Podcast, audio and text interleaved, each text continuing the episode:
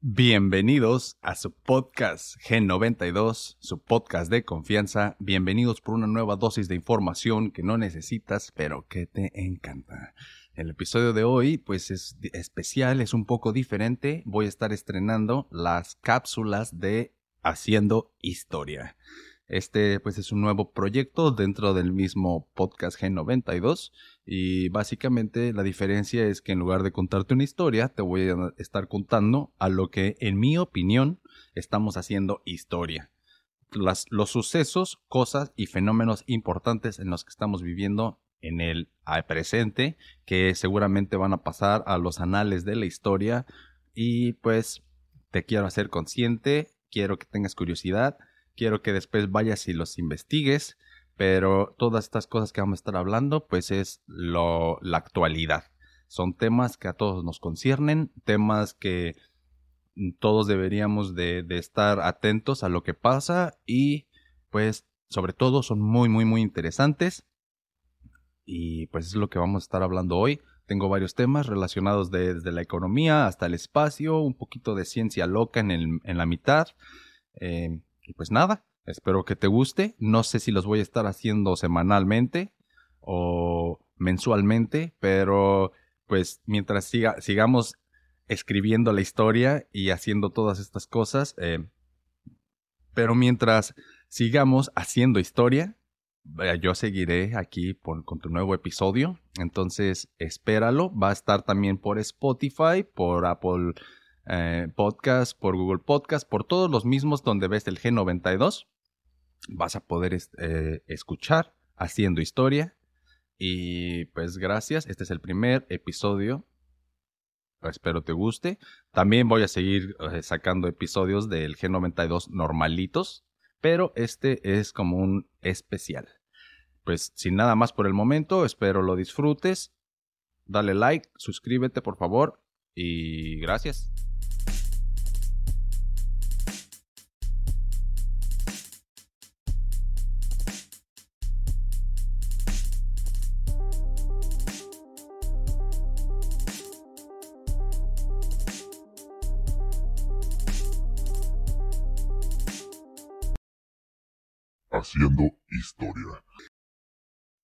Empezar hablando de un tema que nos está molestando a todos y es que cómo no nos va a, importar o cómo no nos va a afectar los precios que han estado de subida, han estado como locos. En lo particular, donde yo más lo he resentido últimamente es en el precio de la gasolina. O sea, yo cuando voy a trabajar, yo trabajo haciendo construcción, entonces necesito manejar a diferentes lugares todos los días ir a comprar materiales, ir a la bodega de la compañía y hacer diferentes cosas.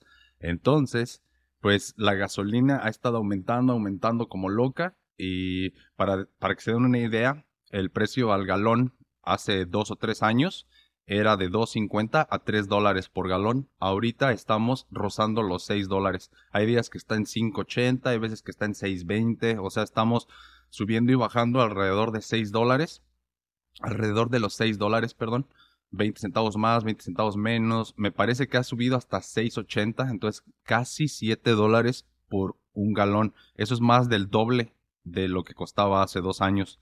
Entonces, eh, pues esto nos afecta a todos y en todos los aspectos, más de lo que nos imaginamos, ya que al subir la gasolina, pues las personas que se dedican a, a llevar las materias primas a distribuirlas para que se construyan nuevas cosas, eh, tienen que cobrar más. Entonces las fábricas tienen que, bueno, las, todas las personas terminan pagando más solamente por la gasolina. Y este solamente sería un ejemplo. Si, nos, si, si extrapolamos esto a otras cosas que han estado subiendo de precio, pues nos, ve, nos damos cuenta que, que nos estamos nosotros solos poniendo una trampa de la que no vamos a poder salir muy fácil. Y es que he estado leyendo gente que, bueno, leyendo, viendo videos, investigando, escuchando acerca de, pues, la economía del mundo y de gente que, que sabe más del tema, youtubers y economistas y bueno, youtubers que se dedican a hablar de este, de este tema, ¿verdad? Es a lo que me refiero. Pues todos prevén que vamos a tener una, una muy mala racha económica durante 10 años, al menos, y es que, pues, vamos a, desglosarlo por, por partes. Hay muchas cosas que influyen en esto de la economía. es un, es un tema bastante pesado, es un tema que a lo mejor a la mayoría de la gente, incluyéndome a mí, no es mi favorito, no es como que ya yo la verdad no me siento y hablo de economía, no, no entiendo al 100% el tema y todas los, los, las palabras que utilizan muy técnicas y lo del PIB y todas esas cosas, no, todas esas cosas no las domino, pero de lo que yo entiendo les quiero pues hablar un poco y darles mi opinión, pues a gente, y esto va dirigido más a gente que, como yo, no somos expertos economistas ni nada de eso, pero que sí vivimos en la misma sociedad y nos importa. Entonces, de alguna manera, pues esto va dirigido más a ti, que no, no eres economista. Y pues si, si ven que en algo digo una pendejada, pues tampoco me critiquen mucho, no me juzguen. y bueno, espero que estén disfrutando este nuevo tipo de contenido de Haciendo Historia. Vamos a hablar de lo más importante o más grande que está pasando, pues mm, todos lo sabemos, es la guerra de Rusia y Ucrania. Y sigue, ya sobrepasaron los 100 días y todavía siguen peleándose ahí, literalmente agarrándose a balazos, matándose, haciendo de todo tipo de, de, crímenes de guerra, especialmente de parte de Rusia. Esa es al menos lo que nosotros sabemos estando de este lado del, mundo. Yo, yo, vivo en Estados Unidos y aquí todas las noticias que, que, pasan acerca de la guerra, pues es en contra de Rusia. Yo sé que a lo mejor en algunos otros países tendrán otro tipo de punto de vista y hasta a lo mejor, ah, pues más o menos apoyan sus acciones. Yo no sé, yo no conozco ese punto de vista, yo no lo comparto, yo estoy en contra de, lo que está pasando. Nada más quiero que quede claro.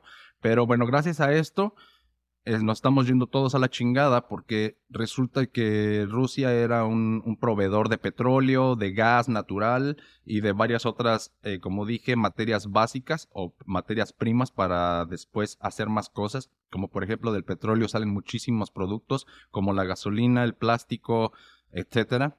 Entonces, al no tener petróleo suficiente, hay una, hay una caída en la oferta y cuando hay una caída en la oferta, lo poco que, queda de oferta en las tiendas sube de precio porque todos lo quieren. Entonces, si, si hay un, cuando pasó lo del papel de baño del COVID, por ejemplo, había poquito papel de baño y lo estaban vendiendo al precio que querían, por lo mismo de que hay muy poquito, entonces pues así funciona la ley de la oferta y la demanda. Entre menos producto tengas, pero más demanda tengas, va a subir el precio. O sea, si tienes muy poquito de algo y muchos lo quieren, va a estar muy caro. En esto lo podemos ver como en las marcas de diseñador Armani, Dolce Gabbana, todas estas. No hay mucha gente que se vista con esa marca, pero todos la quieren, entonces sube de precio.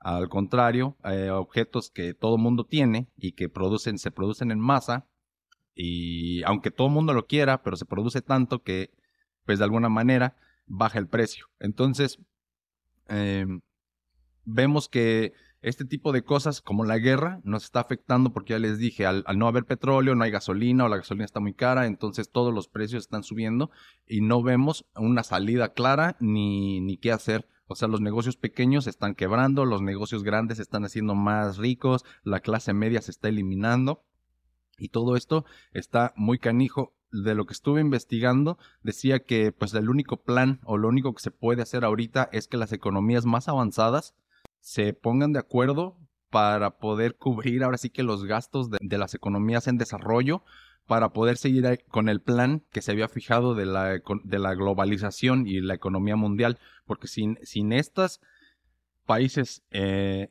que están, antes se les decía tercermundistas, pero ya cambió ese, ese, esa palabra porque se escucha como denigrante, ahora son economías en desarrollo, entonces, todos los que son economías en desarrollo, pues obviamente son muy importantes para la economía mundial, ya que son más países en desarrollo que las economías avanzadas. Entonces, el punto es que todo mundo vivimos en el mismo planeta y es importante y lo que pase en un lado repercute en el otro. Y entonces el plan que se podría hacer es que las superpotencias ayudaran a, las, a los otros países, quitando, por ejemplo, un poco de la deuda, quitando el interés que, de la deuda generada, porque pues al menos en México crecimos sabiendo lo de la deuda externa, pero México no es el único país que tiene una deuda externa. Realmente la mayoría de los países que no son superpotencias le deben dinero a las superpotencias o al Banco Mundial, que es otra manera de decir, pues, eh, las superpotencias. Entonces, estamos sumergidos en esta crisis que se dice que no vamos a poder salir en 10 años. Eso está muy, muy, pues eso asusta, ¿no? Y hay muchas cosas que se, que se empiezan a ver fenómenos después de, de toda esta inflación de los precios y uno de los que quiero hablar pues es la en inglés se dice shrinkflation o en español es reduflación pero suena medio feo suena como pedo. Entonces eh, pues en economía la shrinkflation es el proceso en que mercancías se reducen en tamaño o cantidad mientras que sus precios siguen siendo los mismos o aumentan.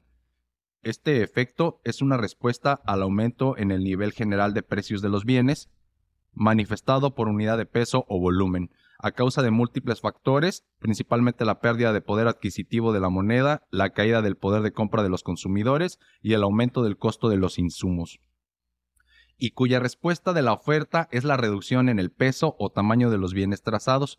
La reduflación se concibe entonces a modo de adaptación de la oferta y a la presión inflacionaria y se plantea para evitar una perturbación en la dinámica de transferencia hacia el mercado y frente a la competencia. Por causa y respuesta se configura entonces como una forma sigilosa a la inflación. Entonces, antes la inflación nada más le subían el precio al mismo producto, pero la gente entonces empezaba a quejar de, por qué, si eso es lo yo lo compro todos los días y ahora con esta, con esta inflación pues estoy gastando más dinero, bla, bla, bla. Estas, los, los marqueteros de estas grandes compañías pues deducieron que para callar a la gente y que no se estuviera quejando, en lugar de aumentar el precio, iban a disminuir el producto que te están vendiendo por el mismo precio. Un ejemplo pues son las lunetas. Antes las lunetas de M&M's venían en empaques más grandes tenían más gramos por empaque y, costaban 5 pesos, ¿no? Ahora la misma bolsa de 5 pesos, en lugar de tener, por decir, 100 gramos, trae 75. Un ejemplo. Eh, las galletas también, las sabritas. Antes te comprabas unos doritos y traían más onzas de producto, ahora pues son muchos menos. Y hay muchos este, ejemplos, si te pones a ver en internet, están las galletas estas, las, las chokis, están lo, el champú, antes tenía también más cantidad, eran como de litro y ahora son de 750 mililitros por el mismo precio. Los desodorantes también. O sea, todos los productos básicos están subiendo y realmente de, no nomás los básicos, muchos productos en general están sufriendo de esto. Se están haciendo más pequeños, inclusive milímetros algunas veces que no, no te das cuenta. O como las barras de chocolate Hershey's, antes traían nueve cuadritos, ahora traen nada más, por decir seis, le quitaron una línea totalmente, pero mucha gente pues no se da cuenta, a otra gente no le importa, y como también rediseñan el producto al mismo tiempo, muchas veces lo rediseñan, otras veces se queda como los doritos, el, el empaque es igualito, nada más te vendieron la idea de que le están quitando aire, porque antes tenía mucho aire y por eso el paquete era tan grande y ahora le están quitando aire y entonces el paquete es más pequeño. Pero de igual manera, si tú te fijas en el, peso neto del producto, sí le están quitando ahí cierta cantidad. Esto, les digo, está pasando con todo, entonces para que, chequen. E, entonces, uno de los efectos de esto de la economía, pues la shrinkflation. vamos a ver, imagínense, después de estar dos años en, en una crisis de la pandemia, que fue lo del COVID, la economía ya estaba para la chingada, todo el mundo estaba sacando sus ahorros para poder comprar las vacunas, para poder salvar a la gente y que no se muriera, y de repente, ¡pum!, caen con lo de la guerra y se, inventan más cosas y están sucediendo más cosas cada vez, o sea, hay, hay, la naturaleza no para, entonces el clima sigue estando de la chingada, seguimos produciendo un montón de contaminantes y, eso pues como que nadie se, se acuerda de, de que está pasando y, simplemente ahorita en donde yo vivo se supone que ya debería estar súper soleado, súper como verano y no, parece que todavía estamos en primavera, llueve todos los días, hace un montón de frío y eso no se veía antes, eso se está moviendo, las estaciones se están moviendo por lo mismo de que el clima está cambiando y mucha gente podría decir, bueno, esto es, un, esto es algo natural,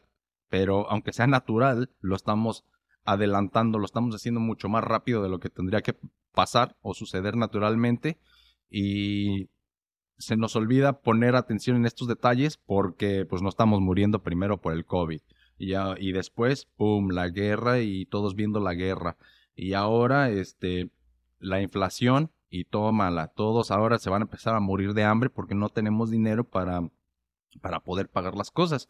Y luego hay muchas, muchas personas, economistas, que, que hablan de parte del gobierno y te dicen, no, es que la inflación ya está bajando y los precios están bajando y, y entonces ponen ejemplos o te dejan ver ejemplos de pues, las televisiones, ¿no? La eh, una televisión ya está bajando de precio o productos que no son básicos, por así decirlo, pues sí bajan de precio, pero los productos que sí o sí tienes que consumir como comida y agua, esos son no bajan, no bajan los huevos, no baja la leche, no baja nada, no baja la gasolina, esos productos siguen subiendo. Los demás hay veces que bajan, pero pues no vas a poder comerte un PlayStation, ¿verdad? No vas a poder comerte un carro, entonces necesitas ah, los teléfonos también te dicen, no, mira, los teléfonos ya también van para abajo. Aunque los nuevos modelos salgan y valgan 30 mil pesos o más de mil dólares, de todos modos, te dicen, no, pues es que mira, de todos modos, eh, toda esta tecnología que ya trae el celular y el costo en comparación a antes, pues no está tan alto y, y te la quieren vender muy bonita, pero pues la leche sigue subiendo de precio y es a lo que últimamente pues, nos termina chingando más. Si no puedes comer ni beber, pues no vas a tener ganas de comprarte el nuevo iPhone, por ejemplo, ¿no? Entonces, pues eso es otra cosa. También eh, se predice que hasta el 2010 no va a haber un crecimiento de, la economía, no hay dinero nuevo entrando, o sea, la gente no, los bancos no están creando nuevo dinero, no se está produciendo nuevo dinero. Al contrario, la gente, en, al menos en Estados Unidos, ya hay una, hay, no sé, no sé cómo se le puede decir este efecto, yo nunca lo había vivido, pero hay una baja en la cantidad de efectivo que se maneja. Entonces, esto lo que, lo que hace que pase es que ya no puedas pagar en todos lados con tu efectivo como antes. Hay muchas veces que vas a un centro comercial y ya nomás te dicen, hay por ejemplo 10 cajeros y nada más uno puedes pagar con efectivo y los otros 9 son para pagos digitales. Entonces, está muy canijo de que la gente ya ni siquiera está cargando dinero y esto también pues se va de la mano con lo de los, las criptomonedas y las monedas descentralizadas en general, ya que pues eh, al, al tú ir a sacar en cualquiera de tus bancos este, clásicos, sacar una cuenta, hay mucha gente que, que se siente como que le está ayudando al, al nuevo orden mundial y estas cosas. Y, y, puede, probablemente sí, probablemente sí hay un nuevo orden mundial y el grupo de los 20 o algo así les dicen. En todos lados hay grupos, ¿no? En todos los países hay grupos de gente que controla, pero creo que el grupo de los 20 así mundialmente es conocido y pues son los empresarios más cabrones que dirigen las compañías que determinan todo, ¿no? Los precios de todo. Entonces, a lo mejor ir con estos bancos centralizados es ayudarles a ellos, pero pues cuando, los, cuando las monedas descentralizadas empiezan a crecer más, siempre se crean como mafias, ¿no? Se empiezan a, se van a empezar a centralizar los descentralizados si no tenemos cuidado. Entonces está muy cabrón eh, la línea entre entre lo que debemos hacer ahorita y lo que no, para que nos vaya bien. Y yo no creo que... Hay, hay gente que dice que estas teorías conspirativas de que hay alguien arriba de nosotros que, que está tramando y tejiendo el plan para que todo esto vaya así como está pasando. Y la verdad, mi opinión es que no creo. No creo que nadie sepa lo que está haciendo ahorita. Todos vamos a tientas en la oscura tratando de hacer lo mejor para nosotros y para nuestra gente, pero no creo que haya un grupo de ni los 20 Nadie en el mundo, no creo que haya alguien así de tan cabrón que esté dictando lo que está pasando. No creo, la verdad. Todo esto que está pasando es nuestra responsabilidad, nosotros la estamos cagando y también es nuestra responsabilidad desde el miembro más débil de la especie hasta el más cabrón y exitoso, todos tenemos que cambiar lo que estamos haciendo, cómo nos estamos comportando, porque nadie nos va a venir a salvar y tampoco nadie, o sea, no hay ningún diablo tratando de manipular la tierra y al menos eso es lo que yo opino. Pero bueno, sigamos. Eh, lo que viene ahora también pues son noticias del espacio. Y la NASA acaba de, la semana pasada, me parece, el satélite CART o KERT, no sé cómo se pronuncia, está en África, o MECART, creo que es MECART, eh, está en, en África, o es africano más bien, este, captó el Megamaser el Megamaser, para los que no sepan, porque yo tampoco sabía la verdad, un Megamaser es un rayo muy parecido al, láser, al, rayo láser o láser, eh, que es producido en el espacio. Generalmente cuando dos galaxias chocan o cuando estrellas chocan o inclusive cuando explotan, o sea, cuando las supernovas son creadas, cuando todas estas cosas cataclísticas del universo pasan, hay rayos, rayos láser, ondas de radio que viajan a través del universo. Entonces, captamos el megamaser más grande que hemos visto y más lejano. Dicen que es a 5 millones de años luz. Eso pues ni siquiera lo podemos concebir.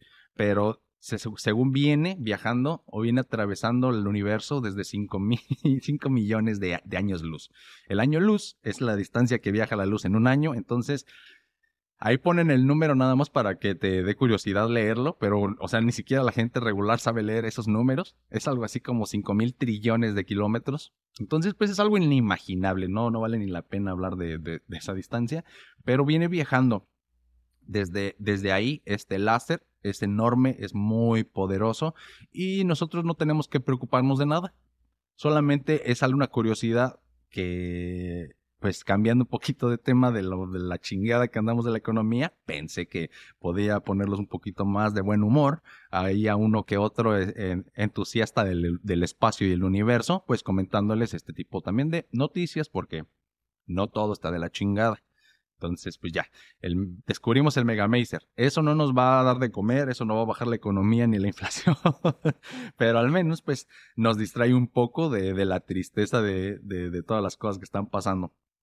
Y entonces estamos tratando de analizar si el Megamazer o todos los Megamazers son producidos de manera natural o tal vez hay civilizaciones que los están proyectando ya que nosotros hacemos algo muy parecido. Nosotros mandamos también rayos al espacio y esperamos a que alguien nos escuche y nos contesten. Entonces, hay muchas ondas de radio, muchos pues, rayos de diferentes tipos y frecuencias que nosotros escuchamos o vemos, no vemos, más bien escuchamos o percibimos con estos satélites que pues ya tiene la NASA y, el Blue Origin y SpaceX, todas estas personas tienen sus, sus sus dispositivos. O sea, ya tenemos un chingo de cosas volando alrededor de la Tierra, en otras palabras. Y con todas estas, como oídos, se le podría decir, escuchamos estos sonidos. Pero la mayoría, o bueno, hasta ahorita todos los que conocemos son creados pues naturalmente. No hemos descubierto una grabación o un rayo o algo que nos indique que fue creado inteligentemente y que está tratando de comunicarse. Entonces, pues bueno, muy de la mano vienen estas noticias de que la NASA y el, el esto, bueno, casualmente acaba de, suceder este año y este año está pasando muchas cosas muy locas. Entonces, la NASA eh, no dijo que había extraterrestres viviendo con nosotros, así como se viene manejando, pero sí dijo que hay efectos o fenómenos, más bien dicho, hay fenómenos espaciales que no tenemos un registro de quién está volando, no tenemos un registro de qué es lo que está pasando.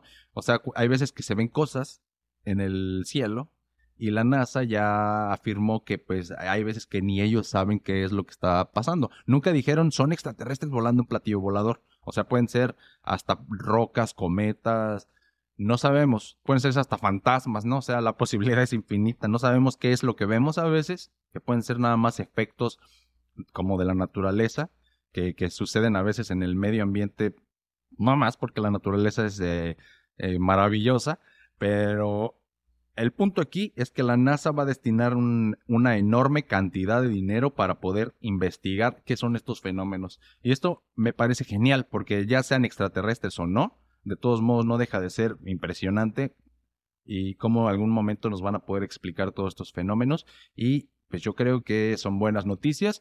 Solamente en el momento en el que estamos viviendo, pareciera o pareciese no tan importante gastar esa suma de dinero viendo el cielo. Podrían destinar esa suma de dinero ayudando a las economías de las que estábamos hablando para que estos pequeños, o no pequeños en, este, en espacio, sino estos países que no tienen tanta tecnología puedan, por ejemplo, producir las vacunas necesarias para erradicar la pandemia esa es una de las cosas que podemos o que nos quisiera, que quisiéramos que, que pasaran en lugar de, la gente eh, tratando de, de ver el espacio y ver qué está pasando. Bueno, pues esas son las noticias de la NASA. Aparte, vamos a hablar de noticias del Blue Origin y este es el otro, pues la otra compañía, que no es la NASA, pero que es de Jeff Bezos. Y resulta que acaban de, de mandar pues a un grupo de gente que va al espacio.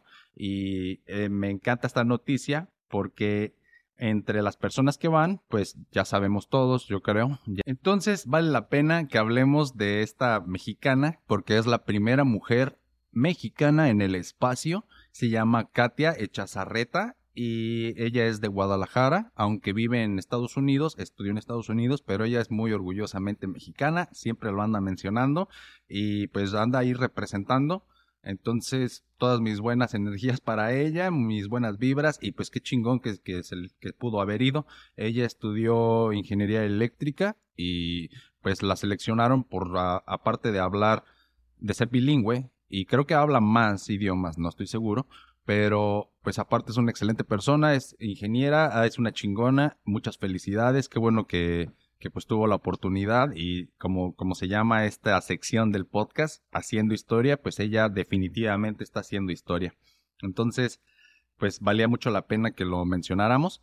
Aparte, hay otro proyecto de la NASA que, que quieren mandar su nuevo, se llama Nave Europa Clipper y tiene como, pues, como objetivo ir a explorar una de las lunas de Júpiter. Entonces, pues creo que esto es de los de las naves o de las cosas que vamos a tener más lejos de la Tierra y pues mucha suerte, ojalá, o sea, todas estas cosas sirven mucho para no para nada en particularmente así no te van a dar de comer, ¿verdad? No van a ayudar así con la hambruna, pero este, supongo que científicamente son muy importantes ya que nos dejan comprender más el, el universo y todo esto.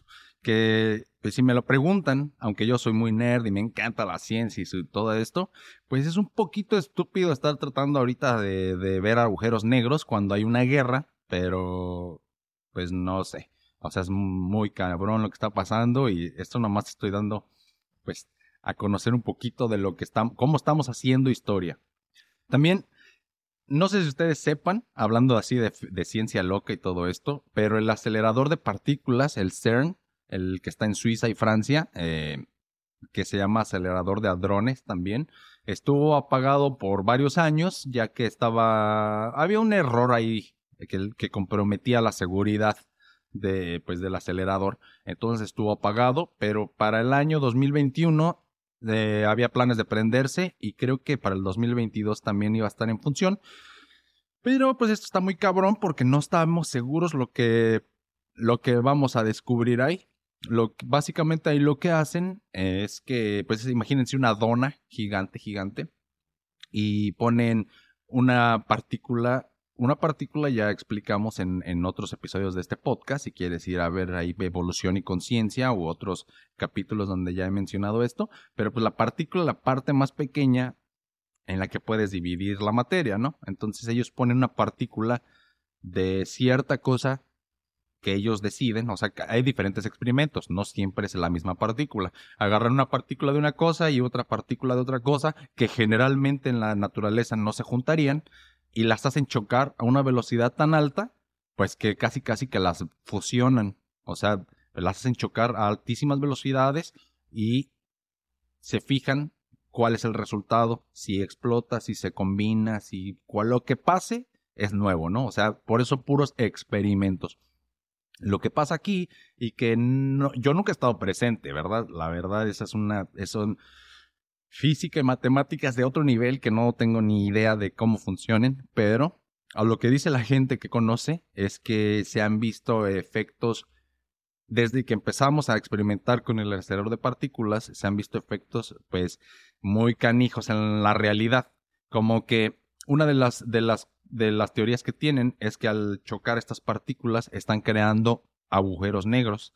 Entonces, en el peor de los casos, uno de estos agujeros negros podría absorber pues un montón de, de, lo que está alrededor. Como son agujeros negros chiquitos, explican los científicos que a lo mejor no van a absorber la Tierra. Mm, a lo mejor no, a lo mejor sí, ¿verdad? Pero a lo mejor nada más absorberían el cuarto donde fueron creados o absorberían la ciudad donde fueron creados. Pero de todos modos, o sea, eso solamente son teorías, nunca ha pasado. Entonces, son teorías de lo que podría pasar en el peor de los casos si hacemos un agujero negro en un laboratorio. Eh, Hay otros efectos que no son tan destructivos, pero que están muy bizarros. Como por ejemplo, cuando creamos estos agujeros negros, son como portales a otras dimensiones. Entonces, básicamente, aunque tú no estés cerca del colisionador de hadrones, te está o sea, esa madre está rompiendo la realidad de alguna manera, está rompiendo la tela de la realidad, entonces están fusionando realidades alternas y es por eso que como que el efecto Mandela del que ya les hablé es posible, porque pues esta madre está estamos jugando pues con cosas que no sabemos y pues eso a mí me tiene muy muy intrigado porque aunque realmente no creo que estemos cambiando de realidad, o sea, no, no creo que eso todavía esté pasando, no lo descarto, o sea, podría ser, ¿verdad? Y nada más entretener la idea, pues es lo que me gusta. Te lo dejo a ti si quieres ir a investigar un poquito más. Hay un montón de teorías de conspiraciones acerca del acelerador de hadrones. A lo mejor le haré un capítulo, a, pues, eh, exclusivo para platicarles más acerca.